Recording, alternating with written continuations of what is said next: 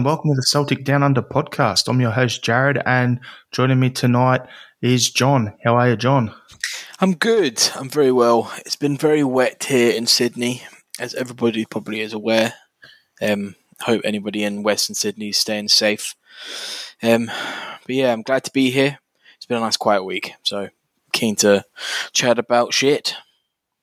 New South Wales people, it's free showers. Go outside. You know, you don't even need to get in your proper shower. Get some soap. Off you go. Happy day. yeah, unless your house is floating away. Yeah, exactly. No, I'm only joking around on that, but yeah, stay safe, everyone. Um, up there, it's a not ideal situation, but um, yeah, rally around each other, which is the Aussie way, and stay safe. And how are you, Liam? Yeah, I'm good. Up, it's uh, actually getting a wee bit warmer up here now. Uh, we're heading towards spring, I think. The uh, the old cherry blossom trees are starting to come out, so that's that's nice. Well, it's not minus four in Japan anymore. Hey. Guys. All right. So as you can tell, it's a interesting time being a Celtic fan at the moment because there's not a lot going on. Yep. So um, we'll just jump straight into it for the the podcast today. But before we do, if you're listening to the podcast and you haven't subscribed yet to the Celtic Down Under podcast in your podcast app, please pause this episode. Go out, hit subscribe, come back, and then hit play again. It'll help us out a lot. So we appreciate if you could do that. Other than that, we've got our Facebook group uh, and page, Celtic Down Under, Instagram and Twitter at Celtic Down, and our website, CelticDownUnder.com. Liam's written an article on there yesterday, which we're going to discuss a bit later. So go there, have a bit of a read of that as well. So we'll get straight into the first topic today our review of the Glasgow Derby. Celtic one, the Rangers one. We're talking off air before, John, about the game, and I was uh, about 10.30 because it was 11 o'clock kick-off our time over here on Sunday night. My missus goes to me, oh, the game's on in half an hour. I'm like, oh, yeah, cool. Fell asleep. so, yeah, um, that shows how up for up for this season is. Um, watch knew the result, watched the game back last night, and yeah, realistically, we scored. We scored our goal. Like Elyounoussi's header was a great, great finish. Um, I reckon by the time they scored, we probably could have, have scored three quite comfortably. Um, yeah, it was a frustrating game to watch back because as as what happened in the the December, I think it was derby. We had a lot of football, we had a lot of run and play, but just couldn't finish. And then we got done off with a um, set piece against them again.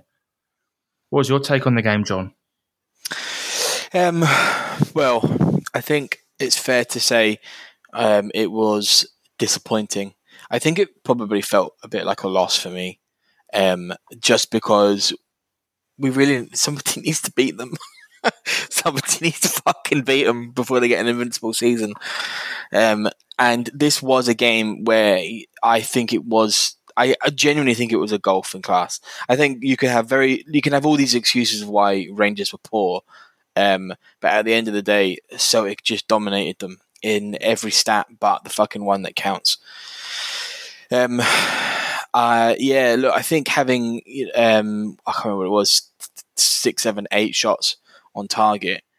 Um, really, you you look you're looking at a team that's a bit more confident, probably scoring, you know, another two goals, um, and we're just not quite there. And you can probably see that um, with some of the decision making that some of the players have been um, taking.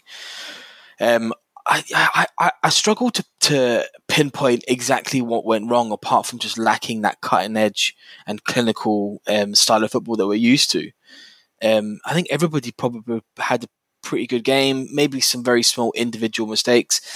Um, I think Kenny's mistake that cost us the corner, which then eventually cost us a goal, is really understandable. I think that is just, again, a player that's really unconfident.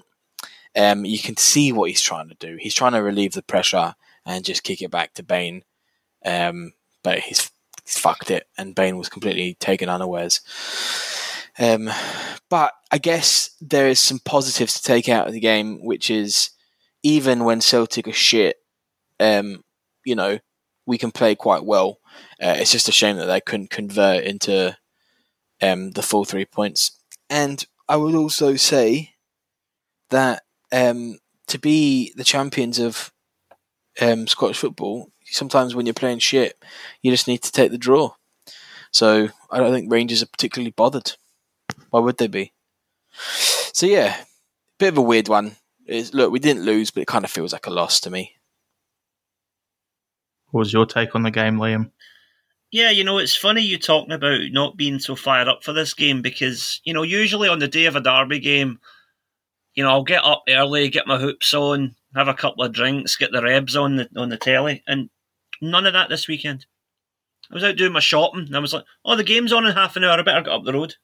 and then, like, I ended up getting home just in time for kickoff.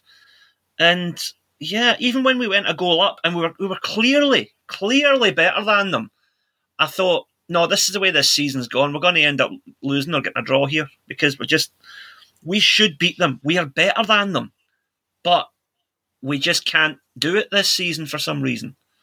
Um, and you know, when we got on to talking about that article I wrote later on, we'll get into some of the theories as to why that is the case this season. But I mean, you know, great goal, well taken. Um, should have had at least two, possibly three penalties. I mean, I don't know what the well, I know exactly what the referee was doing. He was just Mm-hmm. reverting to type. Um, they they are not that good a team, are they? I mean, you know, they're the champions, but but they're, they're not that good. They really are not that good. And if we can just get our act together next season, we can wipe the floor with them. I'm sure we can. I just don't think anything there we should be afraid of. I don't.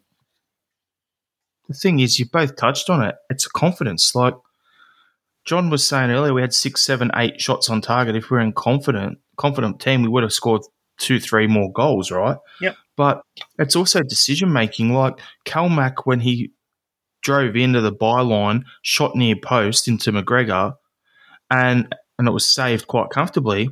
But if he looked in in field, he had Edouard unmarked near the penalty spot, and he had Christie wide open as well that he could have easily got a pass to.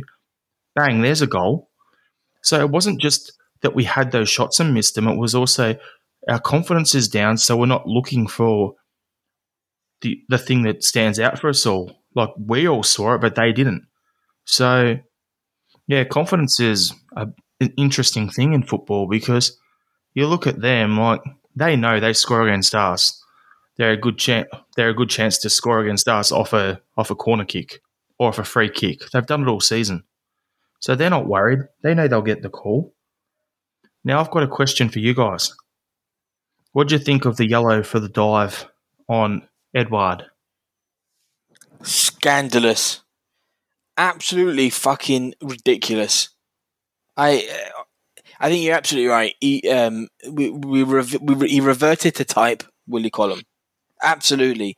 And that fucking gammon faced barrel, Kris Boyd, saying that he was, you know, oh, he's, he's, uh, Willie Collum had a good game. A good game. He'd fucking, how many, booking for simulation when it was clearly a lunge nowhere near the ball. The ball was nowhere near him. Absolutely nowhere near him. It was uh, insane. And there was a handball and there was everything else.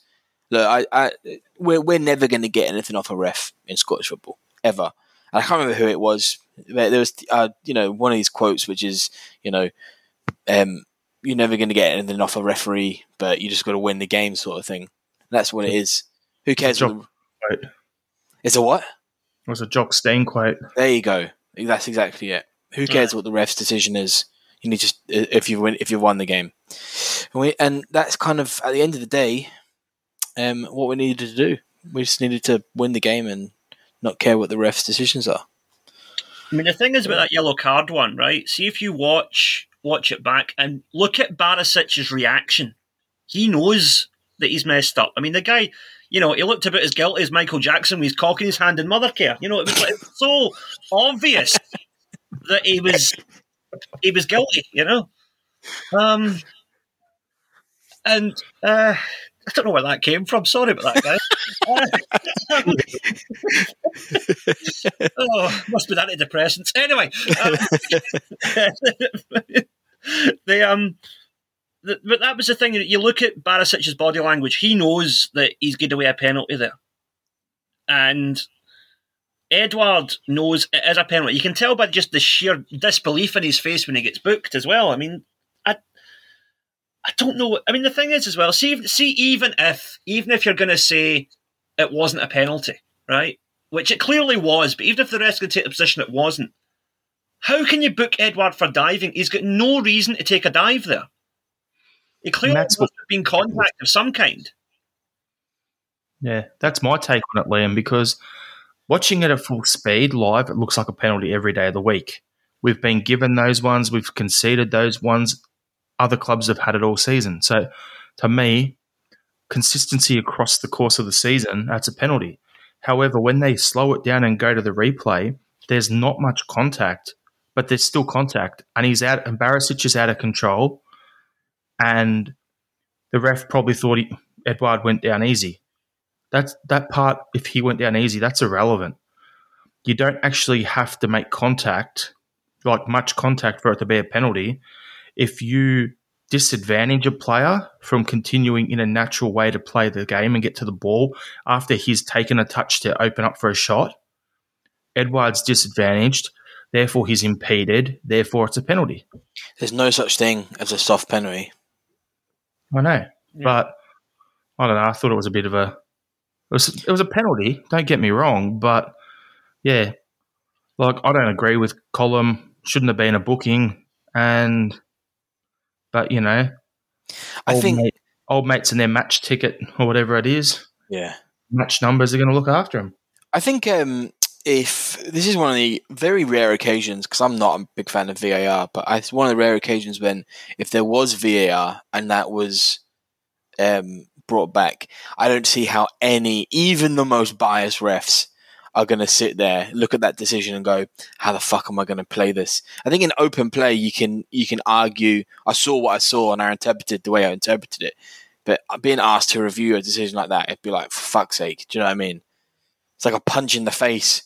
Honestly, like an like if if a player was to punch someone in the face and the ref didn't see it, and then he's, "Oh, well, you didn't see it." Well, I didn't see it in open play.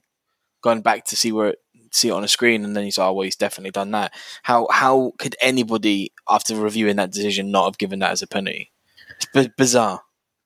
The thing is with that though, it goes back to the, the great flaw with VAR, which I've talked about before, is that it's entirely at the referee's discretion what he looks at. A referee yeah. can just say, "Oh no, we don't need to look at that again. I'm, my decision's right," you know, and you know, it'll be obviously he'll get flogged for it after the game, but at that point his team has won, so it doesn't matter. Yep, yep. So that's it. We just need to score goals and open play, and we had many, many chances. We had many, many chances. I um, I have really enjoyed. We we were doing a lot of dummy plays. Now I don't know where the hell that's come from, but um, they work quite well. I think it's been Edouard and Christie maybe even Elyounoussi as well, just not taking a pass and letting it roll across them. That's worked quite well. I reckon we should keep doing that. Well, you've just tied that into my next question, John. What do you think of the strike partnership between Eddie and Elyounoussi? Um, I think it's worked, or at least in in in this game, it kind of worked to an extent. Um, I don't think I'm massively a fan of having two similar types of forwards. Um, I'd rather have one forward. If you're going to play two um, strikers, I'd rather have one that's sort of pushing their defensive line and bothering them, and then another one that can sort of free roam and you know the Edouard type. But that, but it seems to work.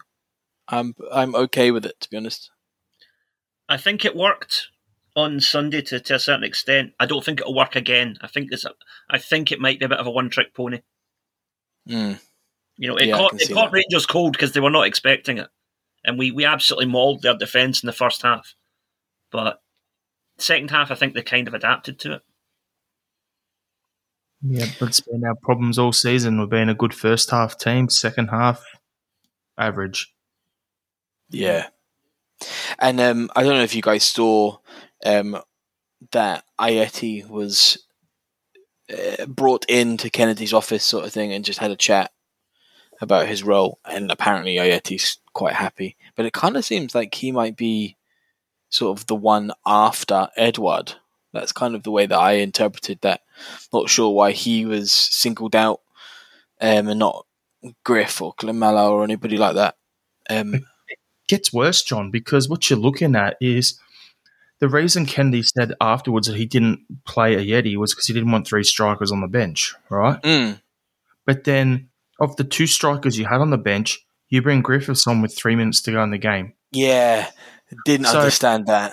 That whole reasoning and then what you've done sub wise is irrelevant because unless you're going to bring Griff on with 20 minutes to go or 30 minutes to go and give him time to get into the game and actually make an impact, what's the fucking point? Like, honestly, Totally agree. mattered who that was on the bench coming on for three minutes plus stoppage time.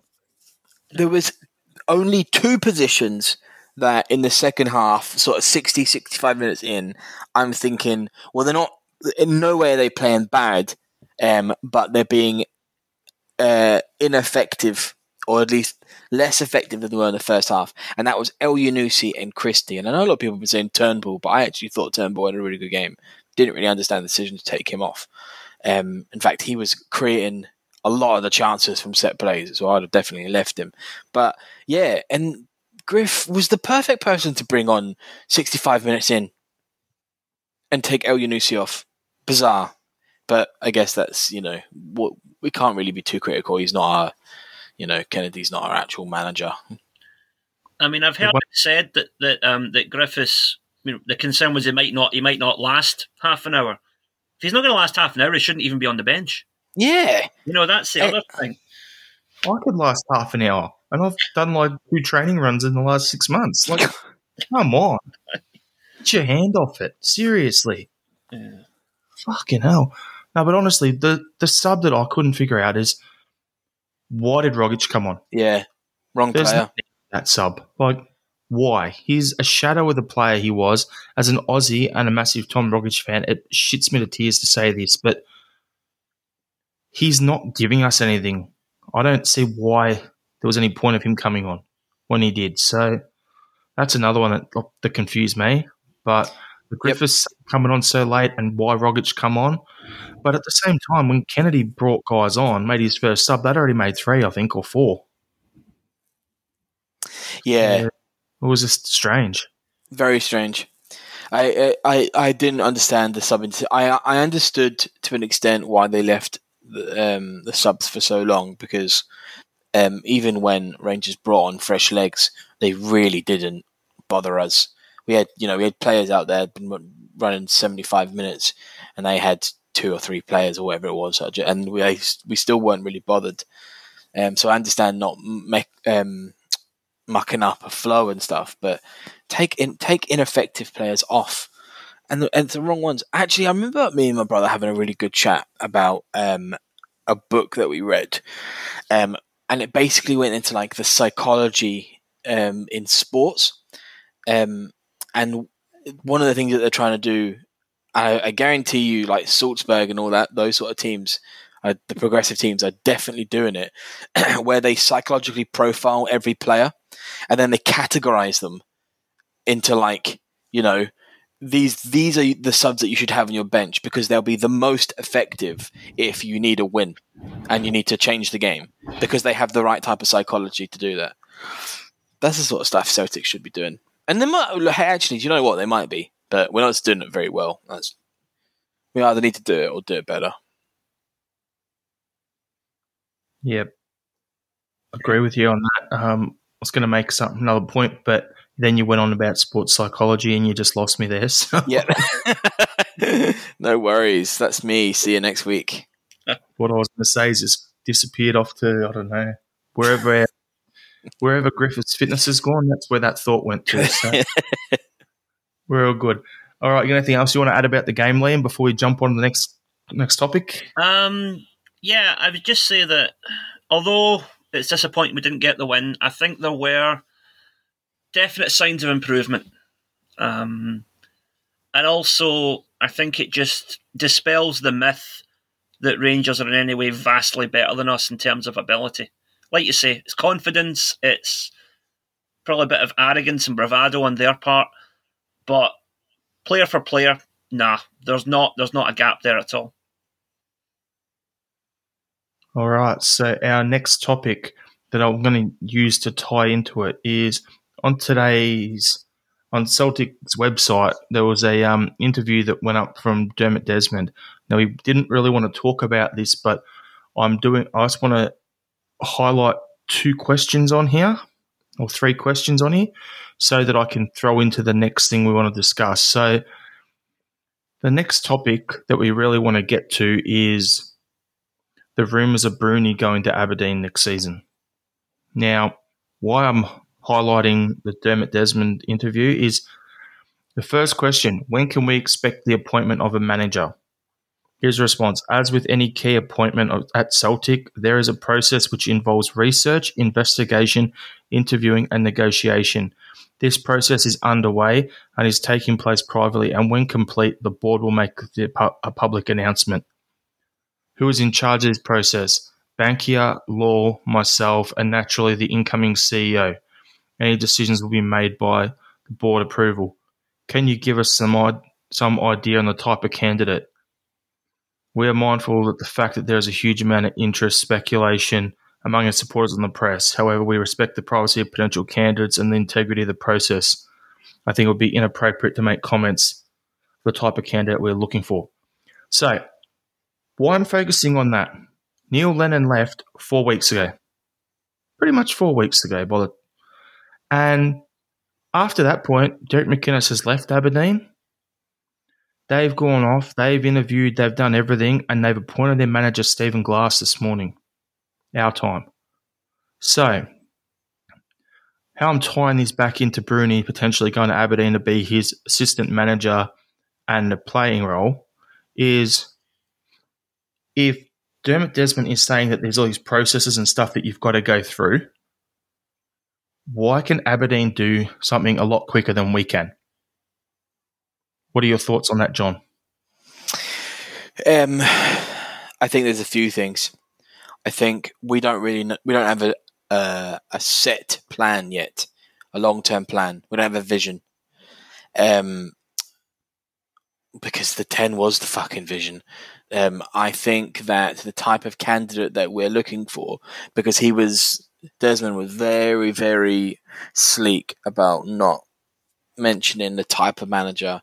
I don't understand why you wouldn't just say, here's the type of managers we're going for. But he refused to do it. And I think it's because the type of manager we are going for is probably waiting around to see what all of the offers that they get to make a decision um, which is both a positive and an absolute excuse, to be honest, because you could very much incentivize those types of managers just to come in straight away. Um, yeah, and I think we're waiting for a director of football.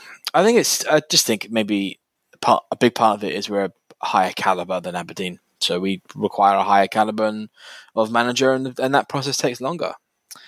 Um, but yeah, I think we're all getting a bit sick of it. And we all know fine well that we need a manager to come in ASAP so they get an opportunity to assess the fucking team and then go into the window. But there you are. And what's your take, Liam? See, um, interviews like that annoy me as a journalist because they are utterly pointless.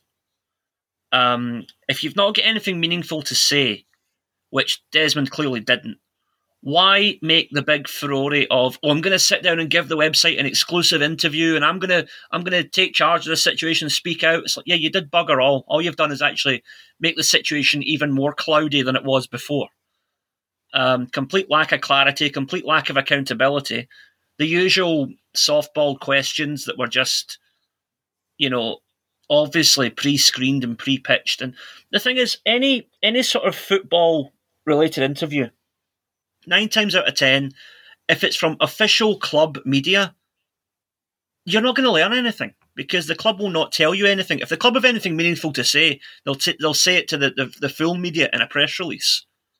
Stuff like this is just condescending, nonsensical bullshit, quite frankly. Yep.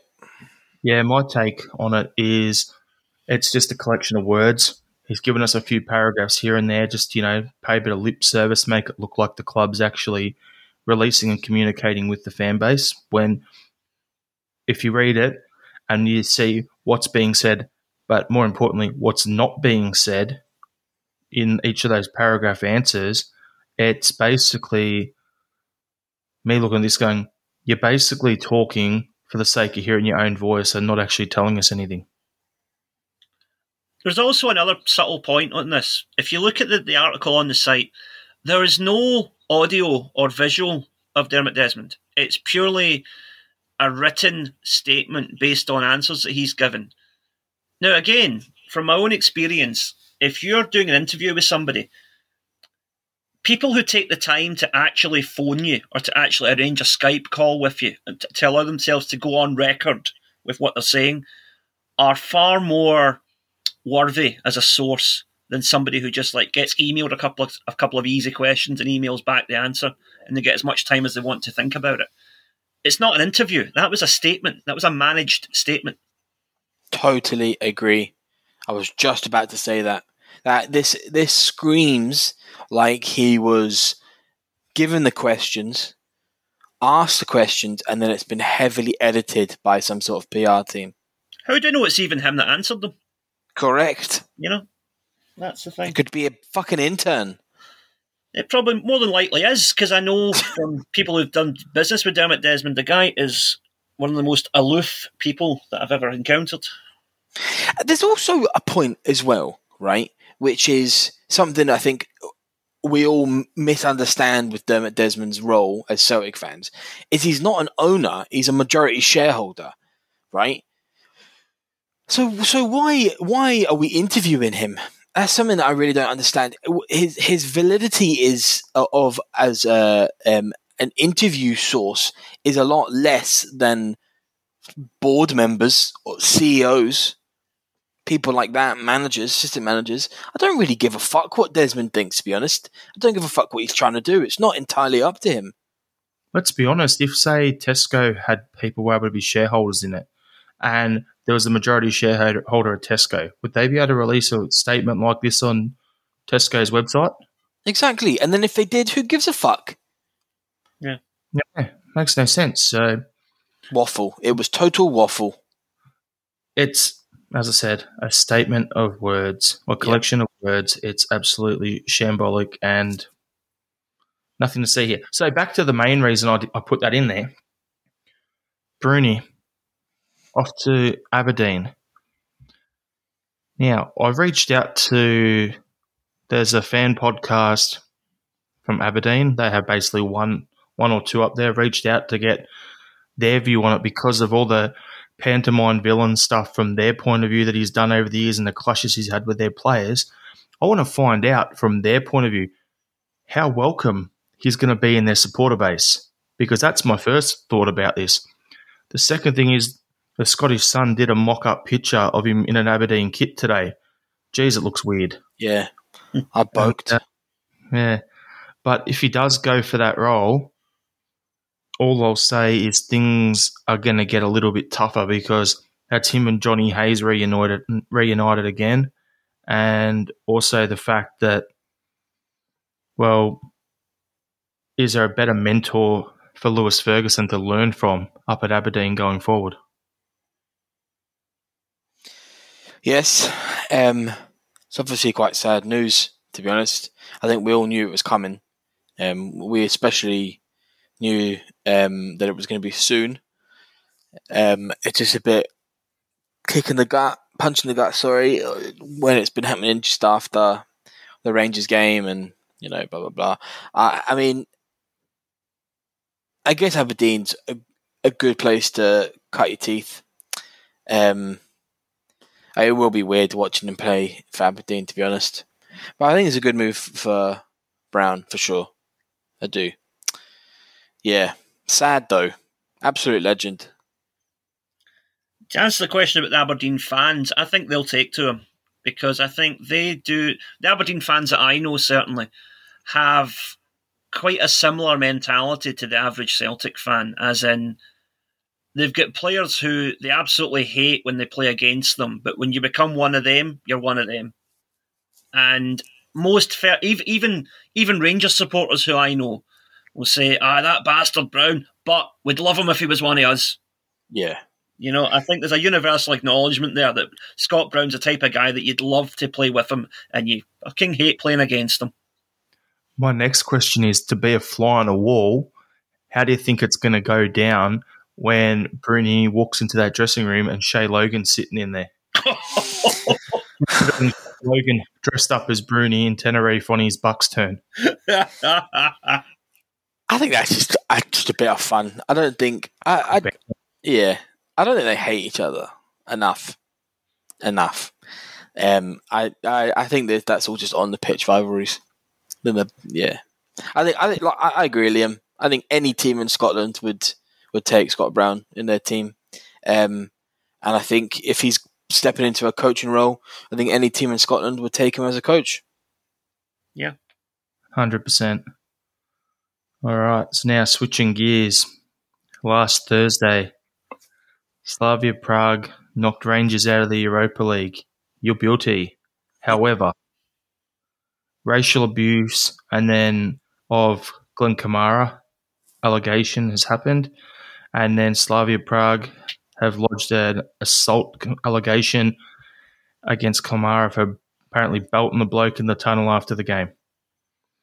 Now, on the weekend, we saw Bruni during warm ups run up to up to Kamara, put a hand around him, give him a little cuddle, and then we saw the coaching staffs and the players all take a stand against racism. Great to see. Why I'm bringing this up though is it's a double standard in my point of view. There's no place for racism of any form in in life, let alone football. There's no place for bigotry in football. So they're standing up, Rangers and Celtic standing up against racism. But what about the bigotry side of it? If you're going to call someone the N word, you're going to call them anything that's racial, there's no place for it. But what about a Fenian bastard or an orange bastard or that sort of stuff? Or, you know, up to your knees in Fenian blood or Catholics and all this sort of shit.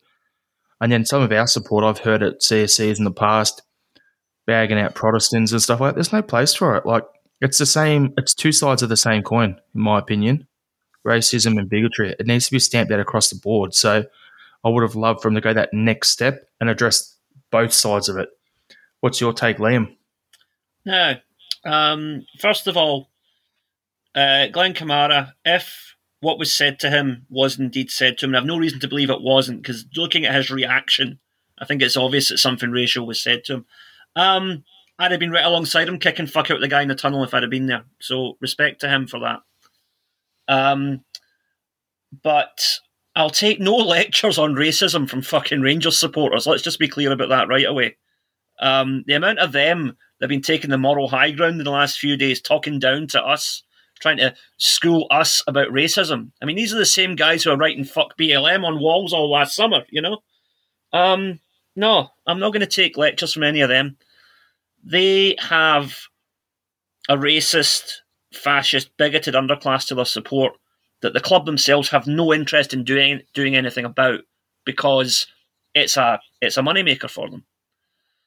Um, and it speaks to a wider problem in Scottish society. Now, Celtic also have an issue with anti-Protestant bigotry, um, and unfortunately, in Scotland, especially in politics, you can't really have a a proper discussion about the issues of anti-Irish racism um, or bigotry in general, because it all gets kind of linked into the old firm Celtic and Rangers, and they're both as bad as each other. There's always that narrative that that people who don't want to deal with it will put out there, and it's just not true, because each incident needs to be assessed in its own merit. You know, if you have let's say, for example, you had uh, a black person gets gets beaten up in a racist attack, right? Then the next day, a Pakistani person gets beaten up in a racist attack. They're both racist attacks, but you don't have the police saying, oh, well, you know, it's two incidents are obviously the same thing happened. No, they would investigate each individual incident and catch the people responsible. But when it's sectarianism, they're just like, oh, it's just Celtic and Rangers. They're all just as bad as each other, and nothing's ever done about it. That needs to change. Um, now, with the Slavia Prague thing, yes, as I said, Kamara has my full support in battering the guy who said what he said. And any Rangers players who jumped in for him as well have my full support. Racists deserve a kick in the balls if they're going to be racist. But it seems that Rangers were quite, shall I say, unprofessional in how they handled the situation after that. Apparently, the Slavia team were locked out of their changing room. The security cameras were turned off. There was a lot of intimidation being used to not just the player who committed the racism act, but the entire Slavia team and management. And that's not right. You don't attack a whole group because one of them's an idiot. Um, and that needs to be fully investigated. And if Rangers are guilty, they need to be charged. Regardless of the motivation, you can't use threats and intimidation like that. Um, it makes everybody look bad. And it takes away from the actual heart of the matter, which is a player got racially abused. Because we weren't talking about that after the game. We were talking that was part of the wider issue of this massive furore that happened at full time. Whereas the full argument should be a guy got racially abused, that's wrong. The guy who did it should be in trouble. End of story. But it's created this whole other narrative to it. And also talking about that, um, I'm quite embarrassed with some of my fellow Celtic supporters this week, to be quite frank with you. A lot of whataboutery and false equivalences saying, well, what about that, that you know, that Roofe kicking the guy in the head, whatever, does not justify racism in any way, shape, or form. Okay? Saying, oh, I, but they've done plenty of racism acts in the past. Glenn Kamara hasn't. He didn't deserve to get racially abused. I'm not going to condemn him because of the because of the team he plays for. That's that's bigotry. Um, it was wrong everybody needs to call it out and say that it's wrong because that's the only way you're ever going to defeat racism is if the majority of people come round to saying it's wrong and it needs to stop. Too many of our own supporters were not doing that. They were too busy in trying to play it down, trying to claim it never happened just because it was a Hun that it happened to. If that had been one of our players, they would all have been screaming from the hills saying, get that, get that team booted out of UEFA instantly. You know, they would have been just as angry as most Rangers supporters were on Friday morning. But because it happened to Rangers, we're just supposed to laugh at it? Nah. Nah. Racism is not something you ever laugh at. And racists deserve nothing more than the end of a boot. Anyway, what do you think, guys? Yeah, it's definitely not a point scoring exercise. So, yeah, you're spot on there, but I'll throw it over to you, John. Um, so, a few things. Um, I think I'll dip my toe into the socio political aspect of this, um, which I think Liam uh, touched on. I think when um, we look at bigotry in any form, um, uh, the current narrative is that um, it, it, bigotry only really happens uh, racially. Um, I think um, that the second that we talk about bigotry between two different classes of white people within Scotland, uh, it's not considered bigotry, which is why you do get big portions of uh, Scottish society that will condemn, rightly so, any form of racism, um, but then will turn around and call someone a Fenian or an orange bastard, whatever it is. I think it's. I think that boils down to um, it's not considered bigotry if you're white um, or against a white person, I should say, which is, of course, it is bigotry, and we need to stamp that out from top to bottom. I think in this particular situation, um, it's actually out with Scottish society, and it's just a um, a toxic symptom of a wider problem um, that I think needs to be addressed on the football pitch as well, um, because I've seen some comments that suggest that um, using racial slurs as a wind up tactic is perfectly acceptable. I think we're all on the same page here that any form of racism, no matter what, is unacceptable. Whether your intentions are racist or not, we're just we're just not gonna we're not gonna use those we're not gonna use those words. We're not gonna use those slurs. We're not gonna um, offend anybody in the in um, those particular ways. Uh, again, sort of touching on that, I think I there was also uh, some disappointment I felt um, when some forums, rightly so, defended Kamara, um, and the particular followers of these forums jumped down their throats. Because why would you ever stick up for a Rangers uh, player? Was the was the narrative there? I just think this is not a football um, problem. I think, like I said, it's a wider societal problem. It's a human problem. It's a human it's a problem. It's humanity a- problem. It's not.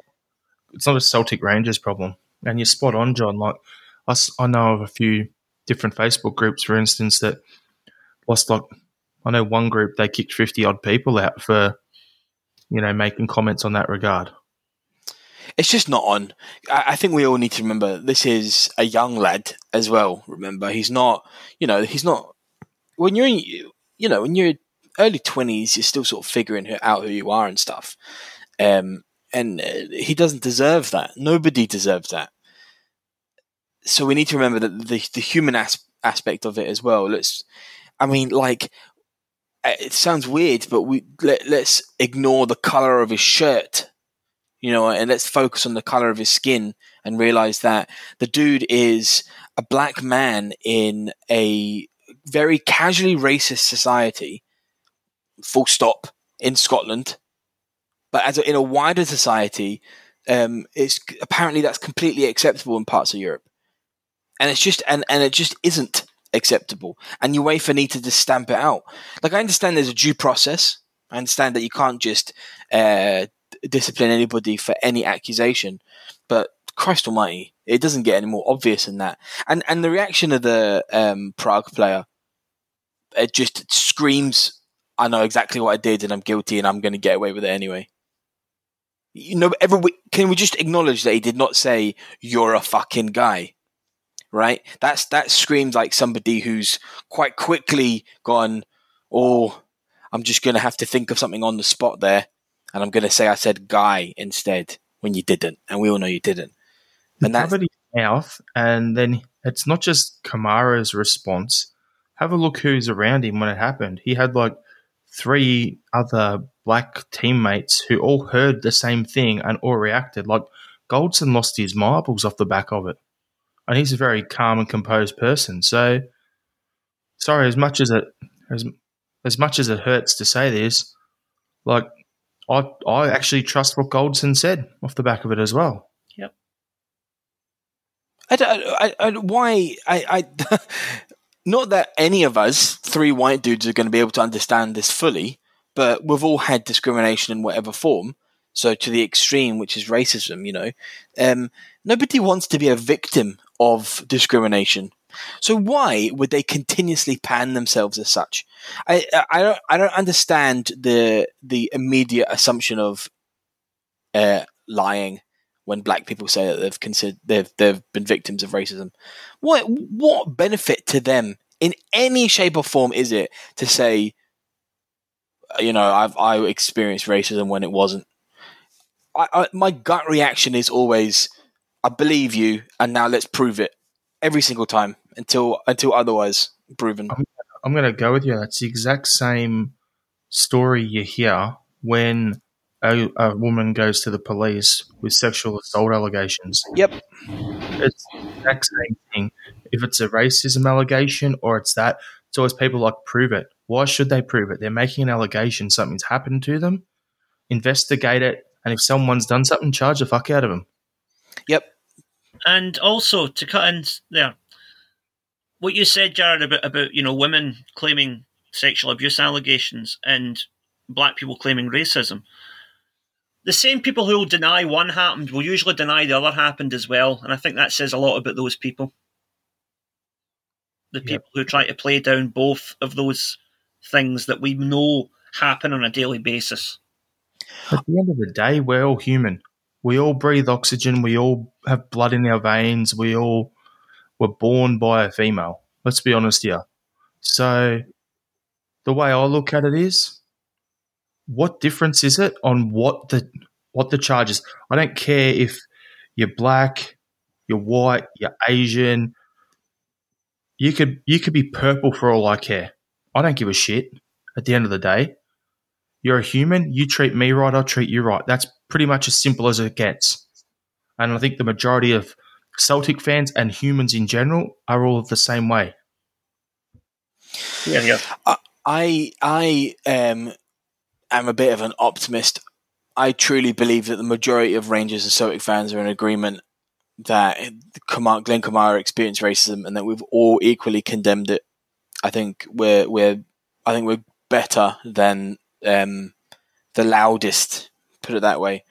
So yeah, I think I definitely stand with Glenn Kamara, hundred percent. I would agree with you there, and I would also say that, like you, I think the majority of Celtic and Rangers fans are united in the idea that we have to condemn this and we have to support Glenn Kamara. But there's a sizable minority who aren't. And it's on people like us to speak out and to challenge that bullshit where we see it. Always. That's the only way it's going to change.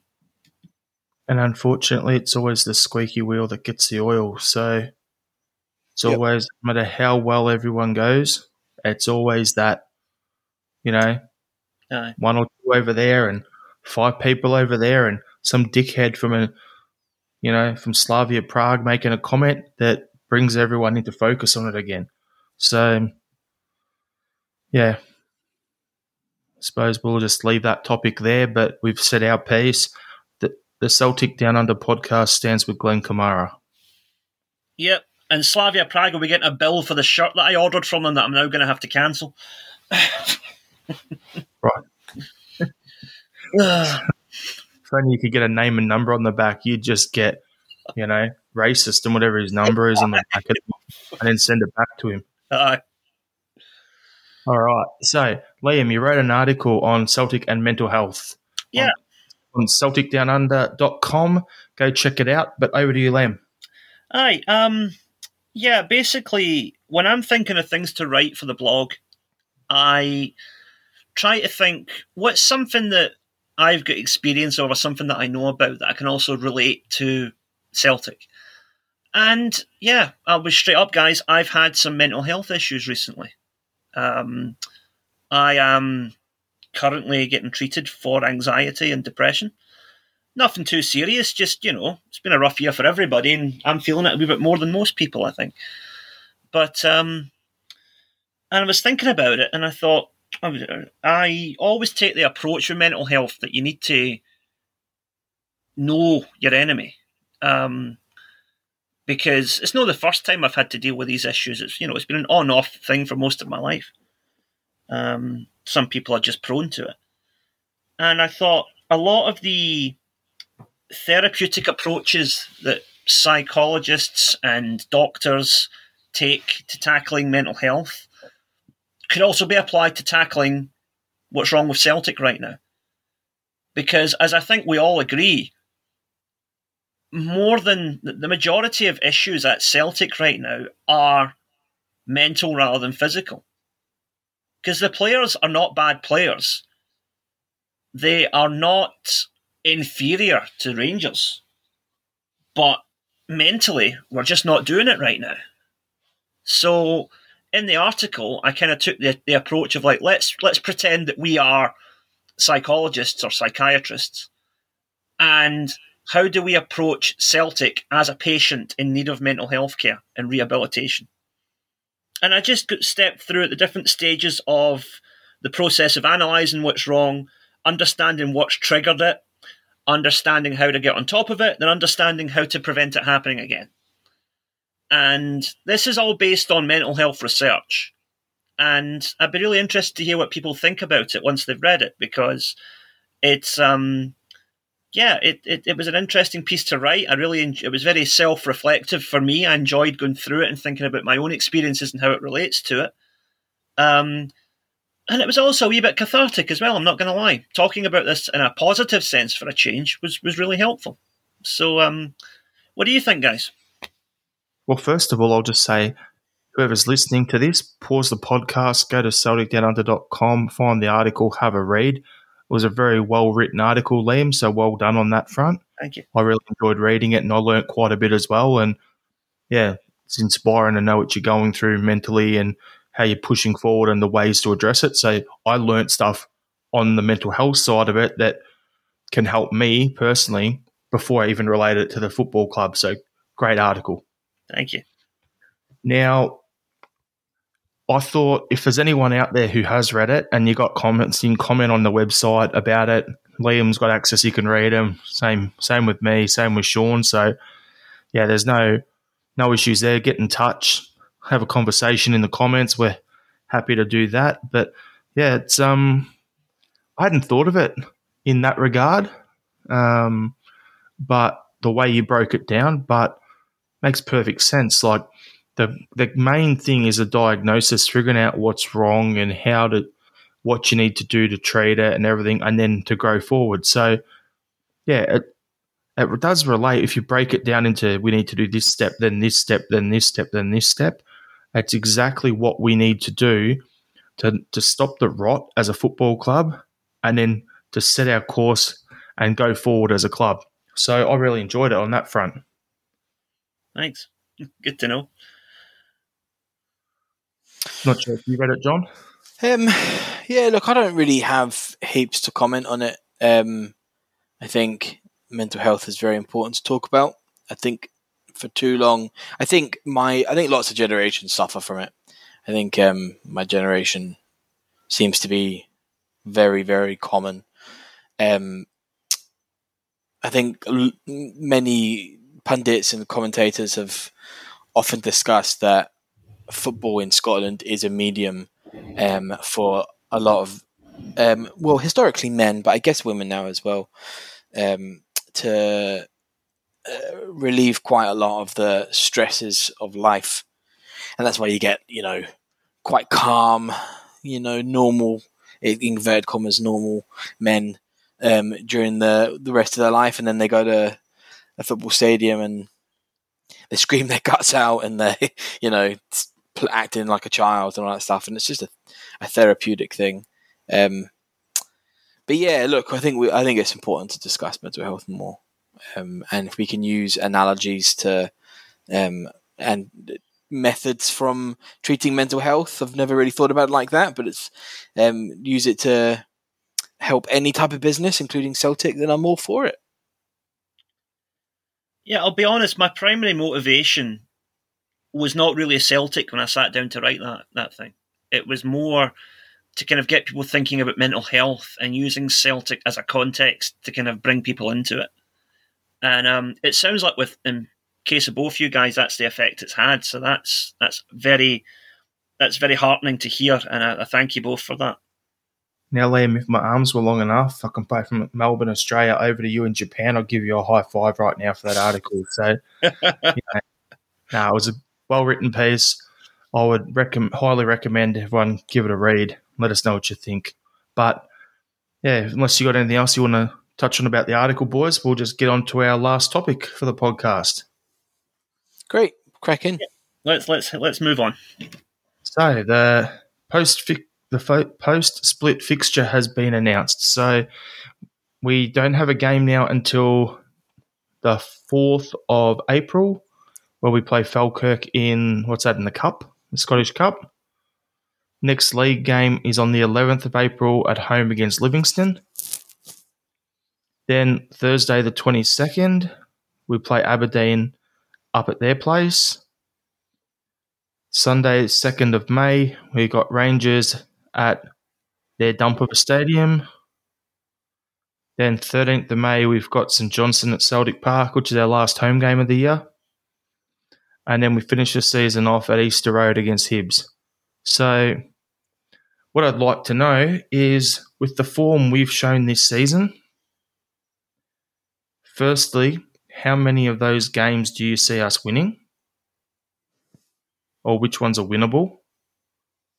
Second of all, which ones of those teams do you think could take points off Rangers or beat them so they're not they don't become invincibles? And third, do you think the Scottish Cup is going to be the motivator that we all need to try and at least get a trophy this season? So I'll throw to you first, John. Um, how how many can we win? All of them. How many are we gonna win? Probably like six tenths, something like that. I, I, I just yeah, I think we're probably going to lose a lot of momentum towards the end. So, so, three out of five, you're saying then if it's six tenths and yeah, yeah, yeah, there you go. So like I don't, I yeah, generally probably not that many, but um, I, I think the Scottish Cup should be uh be all and end all. To be honest, for this season, just has to be, doesn't it? Um, I think we'll probably really struggle, to be honest, unless we can really build a good momentum. I think uh, winning a Scottish Cup is going to be a struggle, but we need to be putting a lot of effort into it. Um, we really need to beat fucking Rangers away. I'd love for that to happen to be their first loss of the season, and it. Yeah, it, it just it, we just have to. Where they don't get the Invincibles. Uh, look, it's um, Invincibles is a big part of why I think we need to beat them, but I also think that just for fucking psychology, we can't lose three, draw two, or lose four, draw one in a season. That would really, that would really indicate quite heavy rot in Celtic. To to go from absolutely fucking romping them, and then within three seasons not beating them once. Yeah. Um. I or just just in a I hate international week. I I I can't be asked with it, or, or these other qualifiers and stuff. Like I just I either want to watch a competition or I just want to watch Celtic. So this is gonna, I, yeah, I can't wait to the fourth. I just want this season for Celtic over and done with, so we can get our new manager in, get on with it, sign the players, sell the guys who don't want to be there, and just okay, see where we are and get excited about next season. But international break's slowing that down for us. Yeah, exactly. it's a pretty good point. So yeah, um, I mean, but let, us just let's just see how Scotland go with the games that they've got, and then see how happy I am after it. But I just want to watch Celtic, to be honest. How about you, Liam? Aye, they um, I really don't see why these qualifiers couldn't be put off till after the Euros. It really just it seems a bit. It's it all it really is is an opportunity for more people to get COVID. You know, it, really that's all yeah. it's to be. Um, and you know, by the time we get to about September, hopefully we'll be at the point where you know footballers are getting vaccinated. Um, I know that the the UK government at least wants to have all the priority groups done by June. So, you know, hopefully that we could be in a position by about September where, where footballers are getting the shots, and then international games you could you could, you could play you know have a two week block and play you know three or four games if need be. Um, it really just seems silly to put in these these games now when they, they serve no purpose, especially with the Euros. Because if if a player gets COVID now, if he's one of the unlucky souls who gets long COVID like my brother did, he could be out of action for three months, and that would that would hump his chances of going to the Euros. You know, um, it just seems a needless risk to to have the, the international break now. Now, speaking to about Celtic, I think we can win all five of those remaining games. Oh, I think we can, and I think we will. I'm going for it. Maybe it's the drugs I'm on, but I'm going for it. I think we can do it. Um, but um, the other thing is the Scottish Cup. I actually really like this condensed Scottish Cup because in Japan we do this every year. Um, the J League season usually concludes sort of second or third week of November, and then you have the Emperor's Cup, which is like there. It's sort of the League Cup and Scottish Cup kind of rolled into one, and they play that over about a four or five week period, and then the final is usually played on New Year's Day and that's the, the, the end of the, the J League season, and then it starts up again in March. I mean, I'd like Scotland to adopt that calendar, to be honest. March to November, then play the Scottish Cup in December. I think that would be brilliant. Um, summer football is the way forward. No one will convince me otherwise. Yep. But um, at the very least, I think they should look at continuing this idea of a condensed Scottish Cup because it also it's good for TV because you can have you basically have a cup game every week for for a month. Um, it's good for fans. It gives them something to look forward to. Because even if, like this, we've had a god awful season, we've still got a competition to play in April.